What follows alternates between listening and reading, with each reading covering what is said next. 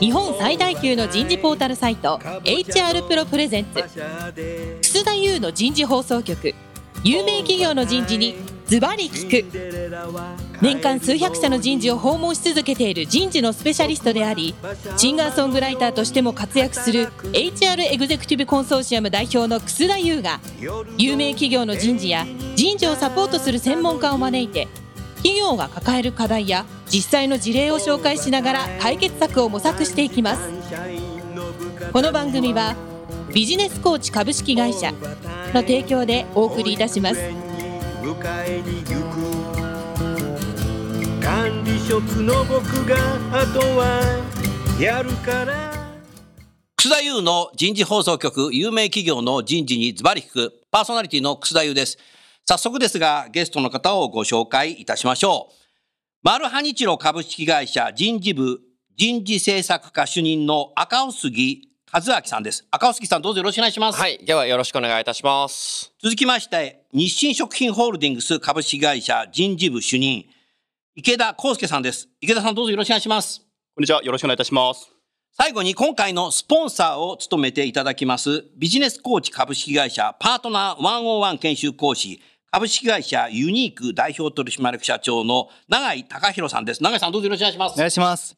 えー日清食品における取り組みの事例をですね、えー日清食品ホールディングスの池田さんにお話をいただこうと思いますので、池田さんどうぞよろしくお願いします。池田さん、今週ね、僕ね、チキンラーメン食べた。あ嬉しいですね。ありがとうございます。結局いろんなラーメン食べるけどさ、最後にチキンラーメン戻るね。いやー、そうですね。あれがふるさとになってんだよ、俺。いや、本当にオンリーワンで、オールインワンで、すでにこう、もう出来上がっているものがあれだと今日。今日これカップヌードルあるけどさ、はい結局いろんなのもカップヌードル出るじゃない。はいいろんな味が、限定とかさ。はい。で、これ戻ってきちゃうんだよね。ありがとう。今日のお昼にぜひ召し上がってください。そういうことお湯持ってこなかったな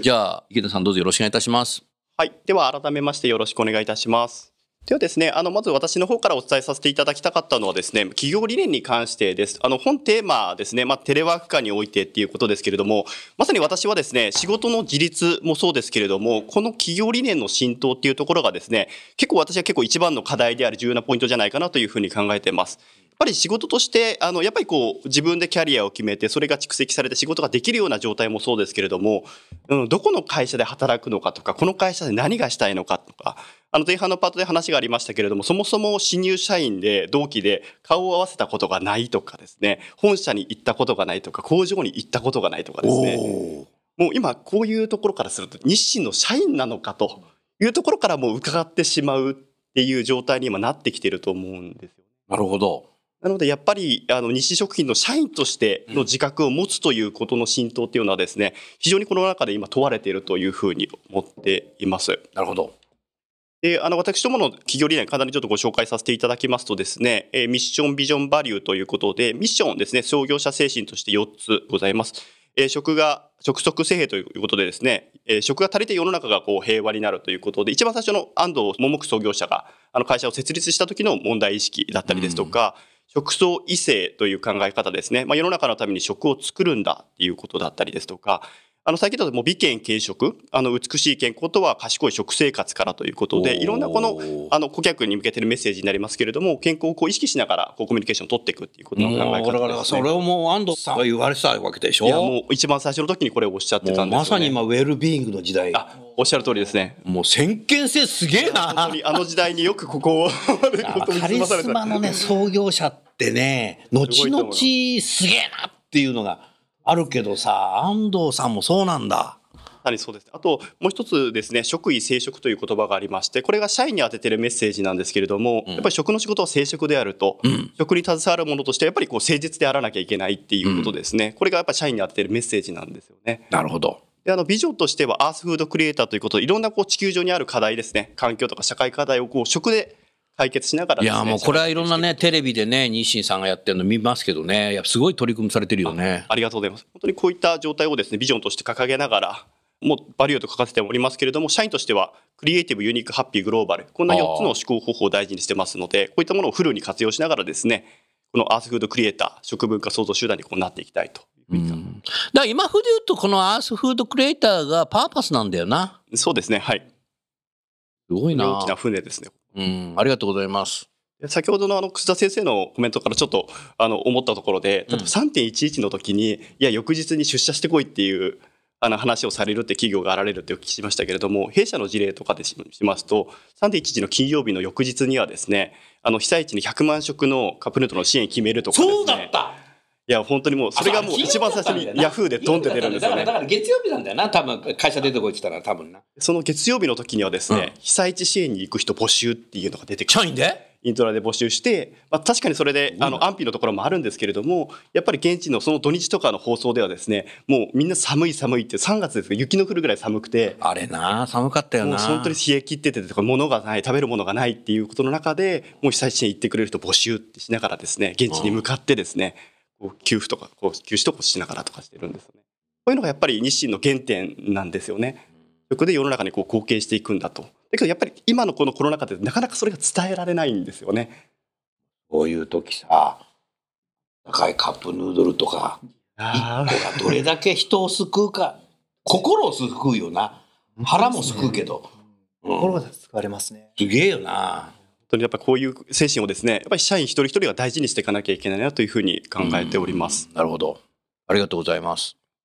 例えばなんですけれども、あの企業理念浸透に向けた取り組み事例のご紹介としてですね、例えば新規入社者ですとか、キャリア入社者に対しては、理念研修というものを行っております。おお。1958年にチキンラーメンが誕生してからですね、現在に至るまで、いろんな決断をしてきてるんですよね。で、その決断は何の企業理念に基づいてとか、どういう判断に基づいてこう、ジャッジしてきてるのかみたいなことをですね、うんちゃんと歴史を学ぶっていうことだったりですとか、あとはそこ、み各チームでですね、すごろくをやりながら歴史を学んでくるとか。すごろくがあるの？はい、クリエイターズすごろくみたいなこと。いや、売ってはいないです。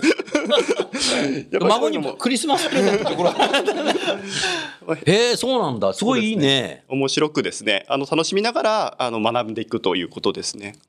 あと60周年の時ですね、こういった今までの歩みをハードボイルドコミックにということでですね、へえ。あの安藤桃がこう侍に急しながら、いろんなものをバサバサこう時代のを作っていくみたいなこともですね、面白いね。本当に楽しみながら歴史を学んだりとかです、会社を好きになっていくみたいな工程を作ってたりとか、で、マルハニールもやったらよ、これ。そうですね、なんか取り入れたいなと思います。大洋漁業な、この、このそうですね、あの、旗なんじゃ旗はい、そうですね。大量のバタ船でクジラ取ってるところからみたいな。そうですよね。はいー。う。ん。あとはそのチキンラーメンの手作り体験とか原点回帰ということです。今、例えばあの大阪の池田と横浜のカップヌードルミュージアムですとかですね、あのああ、カップ手作り体験ができる行ってみたいよな。あぜひいろんなこのあのチキンラーメンのオリジナルが作れたりとかですね自分のカップヌードルが作れたりもするんですけどこれちょっとコロナ前なんですけれども全社員をカップヌードルミュージアムに行ってですねうん。理念を学ぶってことだけじゃなくて、まあ、そこに行くんだったらどうせだったら何かやりたいよねっていうことでですね一人ずつですねこのカップヌードルを積み上げていくっていうことでですね、うん。カップヌードルのピラミッドを作りましてすげえな。でこれ5万7千個ぐらいなんですけど、これがギネス記録ということで。ですね、まあどうせやるならちょっと何かかこつけてということで、この辺もうちのらしさなのかなと思って。あと最近ではですね、ちょうどまさに昨日なんですけれども、あの次世代のリーダーに向けてですね、あのミッションビジョンバリューのこう研修なんてところもですね、オンラインで実施してたりですと徹か、底してるよね。徹底してやっぱここをやっていかなきゃいけないところなのかなというふうに思いますね。まあオーナー的な会社のイメージがすごくあるけども、だからやっぱりこういうの徹底していくんだよな。特に今の社長の安藤則隆社長なんですけれども、やっぱり日本一ユニークでハッピーな会社にしたいっていう思いが非常に強くてですね。いいね。一つの施策とってもどうせやるならユニークにどうせやるなら面白くっていうこの思いがすごく際立っているので徹底してますよね、そういうことをね。ありがとうございます出ますね。はい。で人事としてなんですけれども、ま、どういう状態を目指しながら日々業務に取り組んでいるのかということでお伝えさせていただきますと HR のミッションとしてはですね日清食品グループで働くことに自己成長と生きがいと誇りを感じられる組織を作りたいというふうに考えていましてゆくゆく人が育つ状態ですね。まさに本日のテーマである自律的な人材っていうのをですね目指しています。今まではもう人は育つものだろうと無意識に横横の先輩社員の動向を見ながらですね自分でこう学んでいくべきだと。いうところだったんですけれども今もう意図的にやっぱり育て合わなきゃと寄ってたかって育て合うということをしていかないとですねだって人は育てないだろうということでですね、まあ、ワンワンの徹底だったりですとかミドルマネジメントの育成意識の強化とかですねチャレンジする土壌の整備とか個人評価を重視するとかですねおこういったところを重視しながらですねなるほど。人が育つ会社を今目指しているというのが、あの今日清が目指している状態です。ちなみにワンワンはいつからやってんの？えー、ワンワン自体はですね、事業会社日清では2017年から結構前からやってます。うん。で、本格導入したのは本当に今年からですね、おう2021年から全グループでもうワンワンをやっていきあ、いや、ましょう。そんじゃあ、じゃあ、マルハニシロさんと一緒だぐらいだね。うーん、そうなんだ。ありがとうございます。をやってます。で、目指す職場の状態なんですけれども状いいね。もうこういうの整理したんだ、きちっと。そうですね。あの、成長実感カンパニーですね。やっぱり成長を実感できる会社になりたいというような思いを持っていまして、まあ、それってどういう状態かということですけれども、あの、立教大学の中原教授もおっしゃっておりますが、んあの縦軸にストレッチの経験の量ですね。んで横軸に上司、同僚の関わりの量を表したときに、ん右上にこう回答するようなですね、ストレッチの経験がすごく多くてですね、んうわ本当にこれできんのかな？だけどやってみないっていうことでですね上司とのこう目標を握りながらじゃあ頑張ってみようって言って目標があってそれに対して上司のコミュニケーションがしっかりとある状態、うんこれが成長が実感できる職場じゃないかなというふうに考えております。チャレンジ機会の創出ですとかコミュニケーションの量の増加っていうのがですねえーこの職場を成し遂げる上ではですね大事な要素なのかなというふうに考えております。あの、やっぱりここがね、人事人材開発の腕の試しどころというかね、力量がね、もう見えてくるんだよ。永井さん。もうややもするとね、非成長企業になっちゃうんで、職場が。だからそうするとね、マスコミにね、働かないおじさんっていうふうに書かれちゃうんだよね。でもね、働かないおじさんって実は働いてんだよね。だから僕はね、ちょっと意訳していて、働いてる風のおじさんって言ってるポテンヒットだけやるおじさんみたいな。ポテンヒットおじさんとかね。誰から困ってる、おい、それ俺も手伝うよみたいな。あんたの仕事なんですか？みたいな。ポテンヒッターですみたいな。うん。ポテンヒットだけを取ってるおじさんとかね。まあ、それだから働いてんだよ一応ね。働いてる風のおじさんなの。本当だからね、これはね、やっぱ日清すごいよ。成長実感カンパニーになっていくと。いきたいなというふうに考えててでちょっと取り組みのご紹介もいくつかさせていただきたいんですけれどもあの2017年度からですね事業会社日清食品で導入して今年からですねグループにこうあこれはいいぞということでですね、まあ、広げていったということなんですけれども、まあ、主にはですね個人目標ですね、あの個人目標を自分で設定して、まあ、定期的な上司とのワンオンワンをして人材レビュー会議を行って上司からしっかりとフィードバックして、このサイクルをぐるぐるぐるぐるいっぱい回すことで自ら考えて行動できる自立型の人材の育成に注力しているというのが大枠です。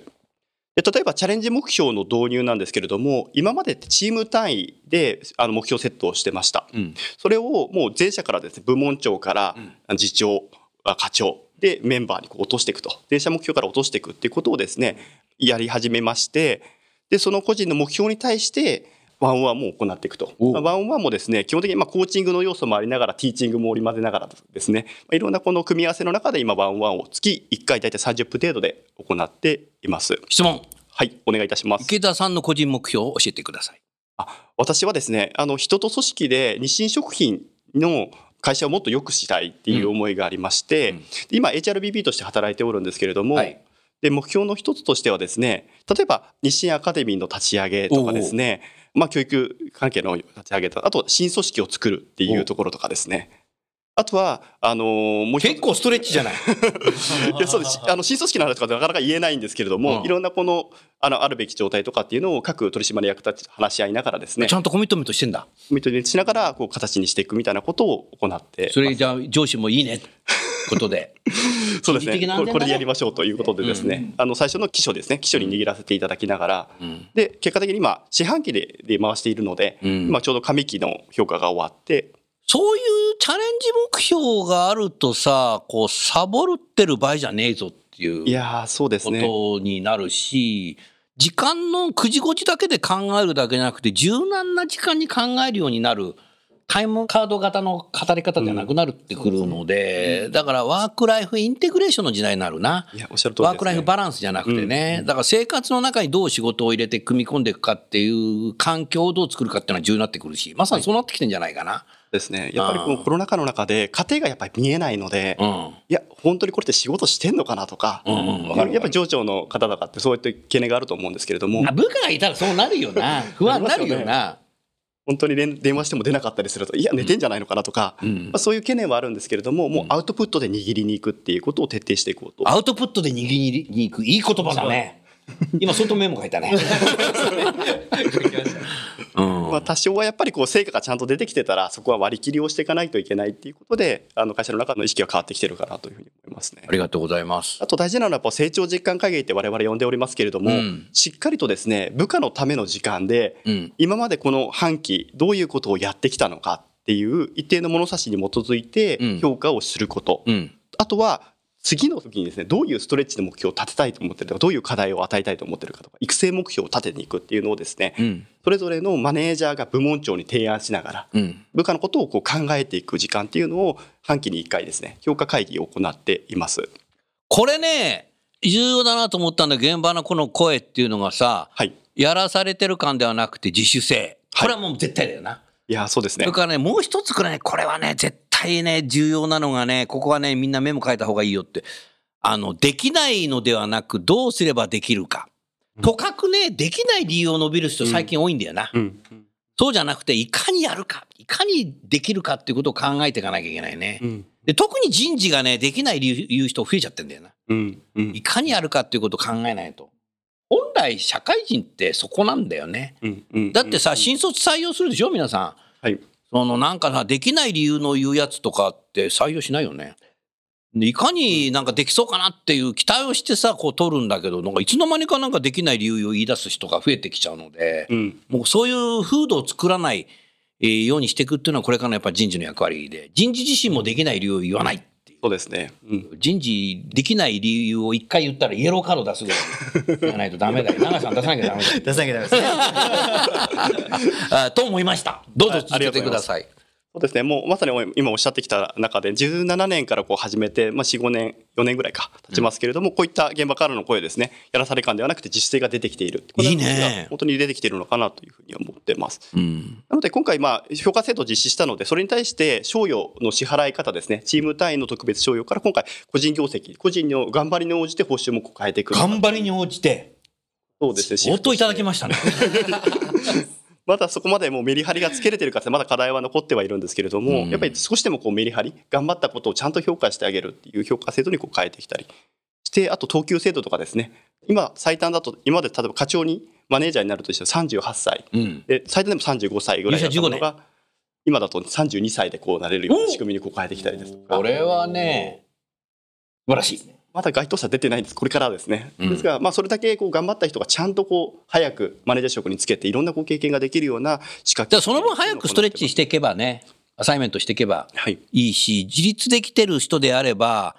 32歳で全然課長に、マネージャーになれると思いますよ。そうですね。こう頑張った人が損をしてしまうと次皆さんあまり頑張らなくなっちゃうので、うんあの頑張った人が評価して、じゃあそれを見て他の人が頑張るっていうことがですね、あの非常にいいサイクルになっていくのかなというふうに思います。うん、いいね。頑張るカルチャー。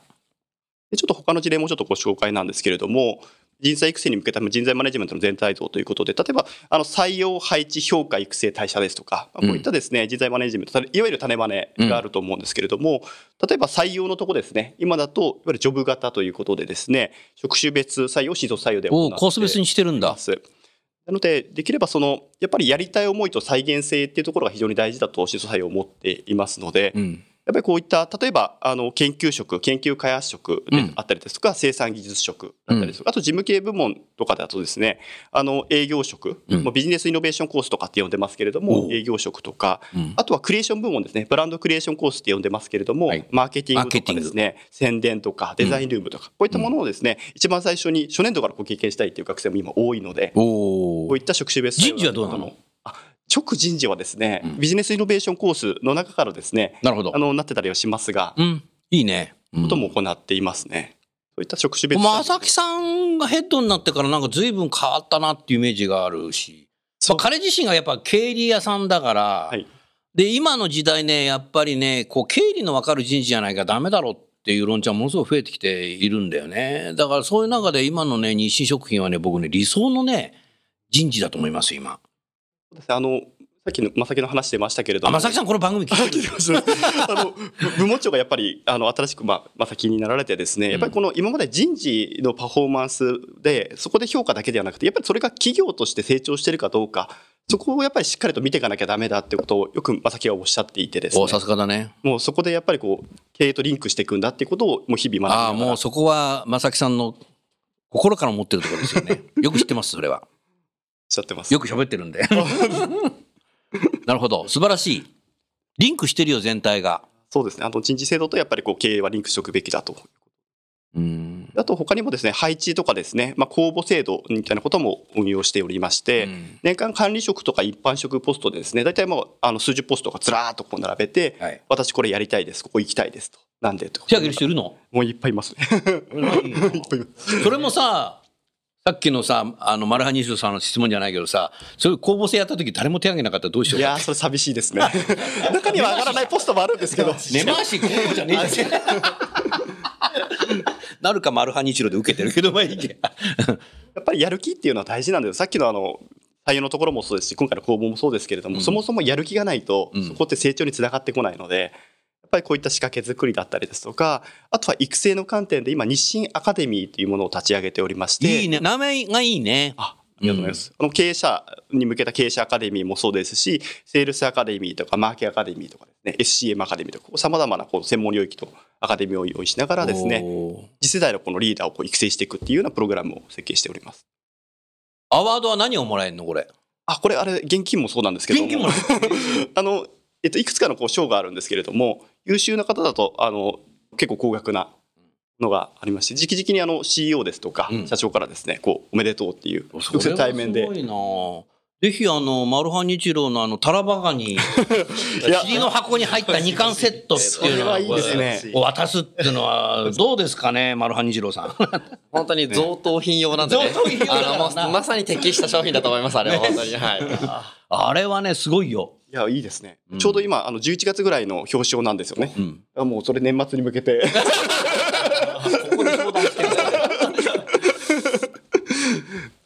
それちゃんと頑張った人をちょっと2年間のあのアワードということですね。ちゃんと表彰していくみたいな仕掛け作りもしています、まあ、こういったことでですね自立型の人材の育成をしていくということで行っています。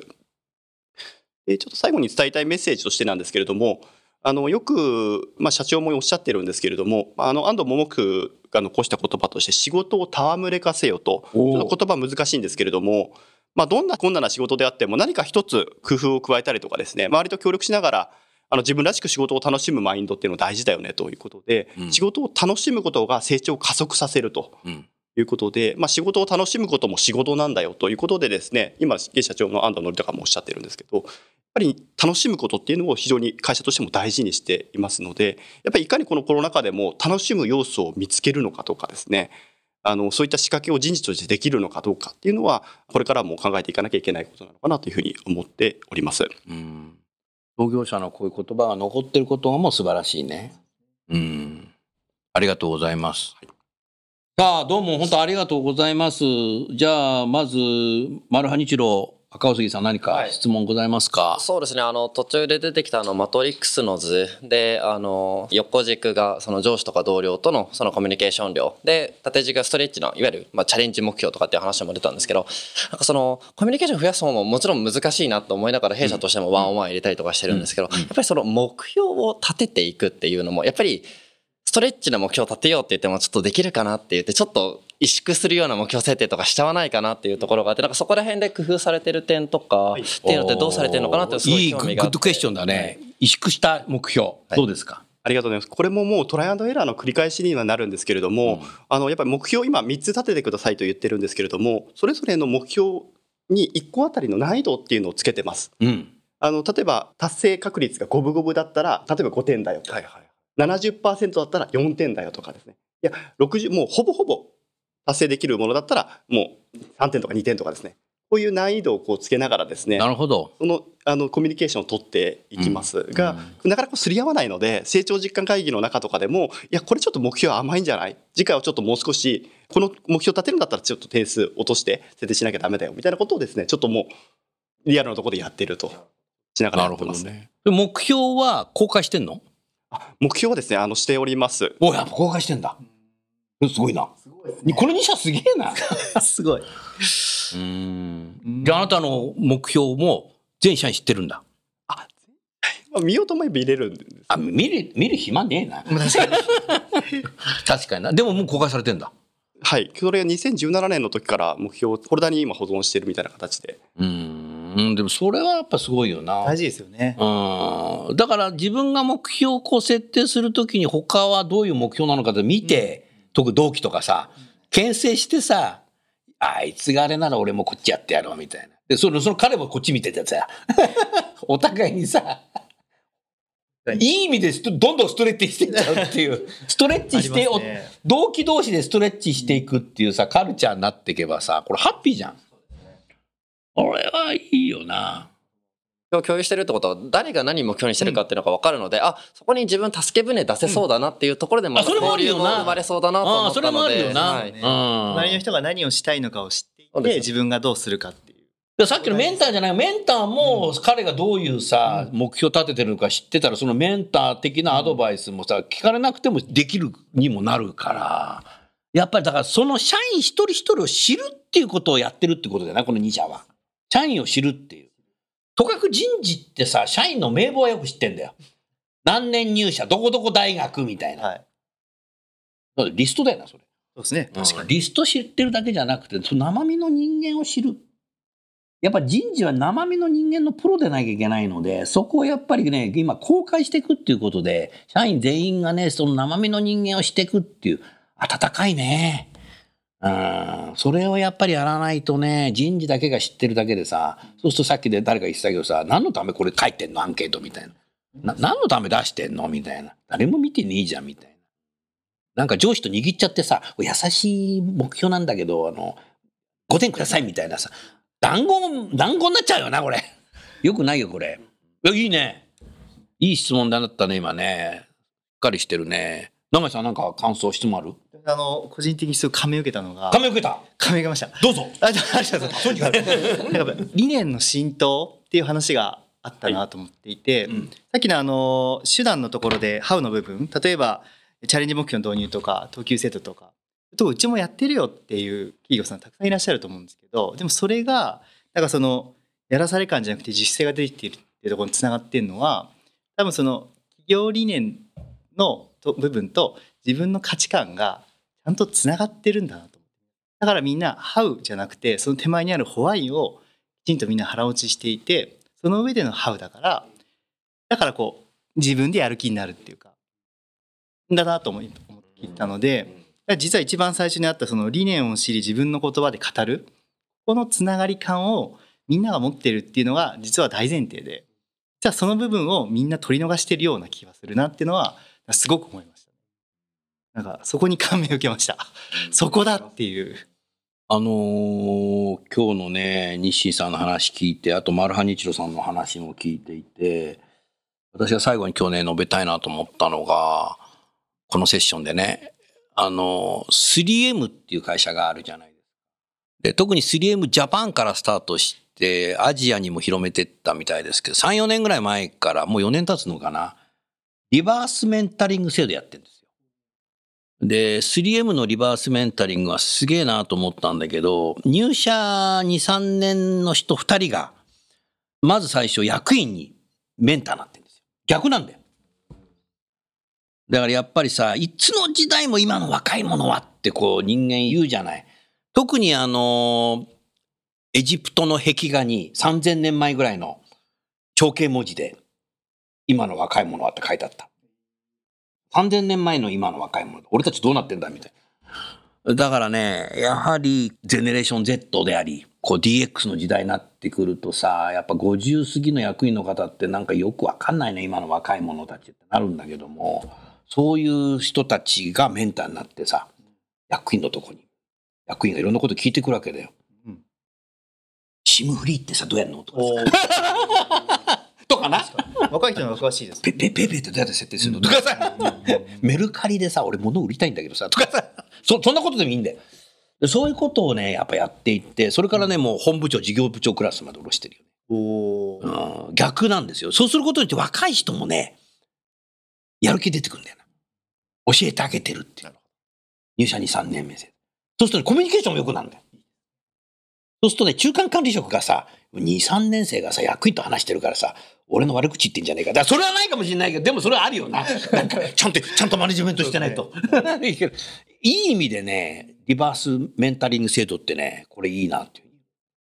でね、2021年の6月にね、3M がね、人材開発の部門が世界中に大きく変わったの。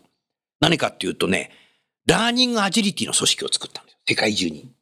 で、私の知ってる人材開発部長は、ジャパンとアジアのヘッドやってたんだけど、彼女自身が今、 learning agility のね、組織やって。 learning agility って何かっていうと、こう家で仕事してるので、柔軟に学び続ける仕組みをどう作るかって。これをもう15カ国語でやるんだって。だからさっきの IBM の話もすごいけど、アメリカの会社って結構すぐ先行ってるね。だからやっぱ家にいるとさ、サボってんじゃないかじゃないけどさ、仕事もするんだけど、自立していく、学び続けていかないとさ、またリカーレント教育とかリスキル教育とかめんどくせえ話になっちゃって、働かない人も出てきちゃうんで、いかに空いてる時間に通勤電車に乗らないから、い。かに自動車でも通勤しなくなっちゃうので家にいるから、時間が空いてるので、その間にちょっと本を読むとかね、人事放送局を聞くとかさ、まあ、人事放送局を聞くと、あなんか2回ぐらい言っちゃったけどさ、サブミナル効果みたいな。だからそういう形でね、やっぱりね、ややる仕組みっていうのを世界中に今作り出してるよね。だからやっぱね、人類の進歩っていうのは一心一体を繰り返してんだよね。これはね、戦争とパンデミックなんですよ。こんなの紀元前からずっとやってるんですよ。だから今は一体の時期なので、人事人材開発はね、次の世代に向けて何を準備するかっていうのは最も重要であって、私たち人事はまずコミュニケーションをね、きちっとできるようにする。口頭コミュニケーションなのか、文字コミュニケーションなのか、メンターどうするのかとかさ、やっぱそういうことをやっぱやりながら、やがてはそれをテクノロジーでできるんだっていうことだとか、あの、そういうワークライフインテグレーションに持っていくんだとか、あとは、そういうラーニングアジリティを作っていくんだっていうようなね、形でさ、学び続けていくカルチャー、成長し続けるカルチャーっていうのをどうするんだっていうの、できない理由を言わない人事っていうのがね、僕はね、重要なんだなっていうことを学んだね。だからこの2社はね、2030年にもう一回読んでさ、あれから10年どうなったのかっていうのをね、聞きたいね。僕が生きてたらだよ。僕は68歳になったんだけど、何十ね、はその、まだ生きてるか本当わからないんだけどさ、あの、マルハニチロと日清はね、永遠に不滅です。そういうような日を思いましたね。さあ、それじゃあね、3回目の番組は終わりたいと思います。えー、日清さんどうもありがとうございました。それでは最後にゲストの方をもう一度ご紹介して番組を終わりたいと思います。マルハニチロの赤尾杉さん、日清食品ホールディングスの池田さん、ビジネスコーチの永井さん、どうもありがとうございました。どうありがとうございました。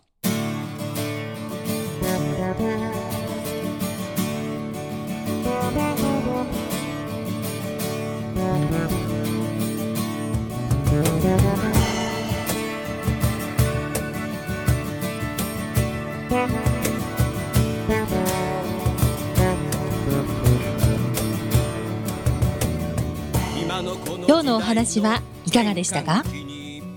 楠田祐の「The Times Will Change 時代は変えられる」とともにエンディングといたします。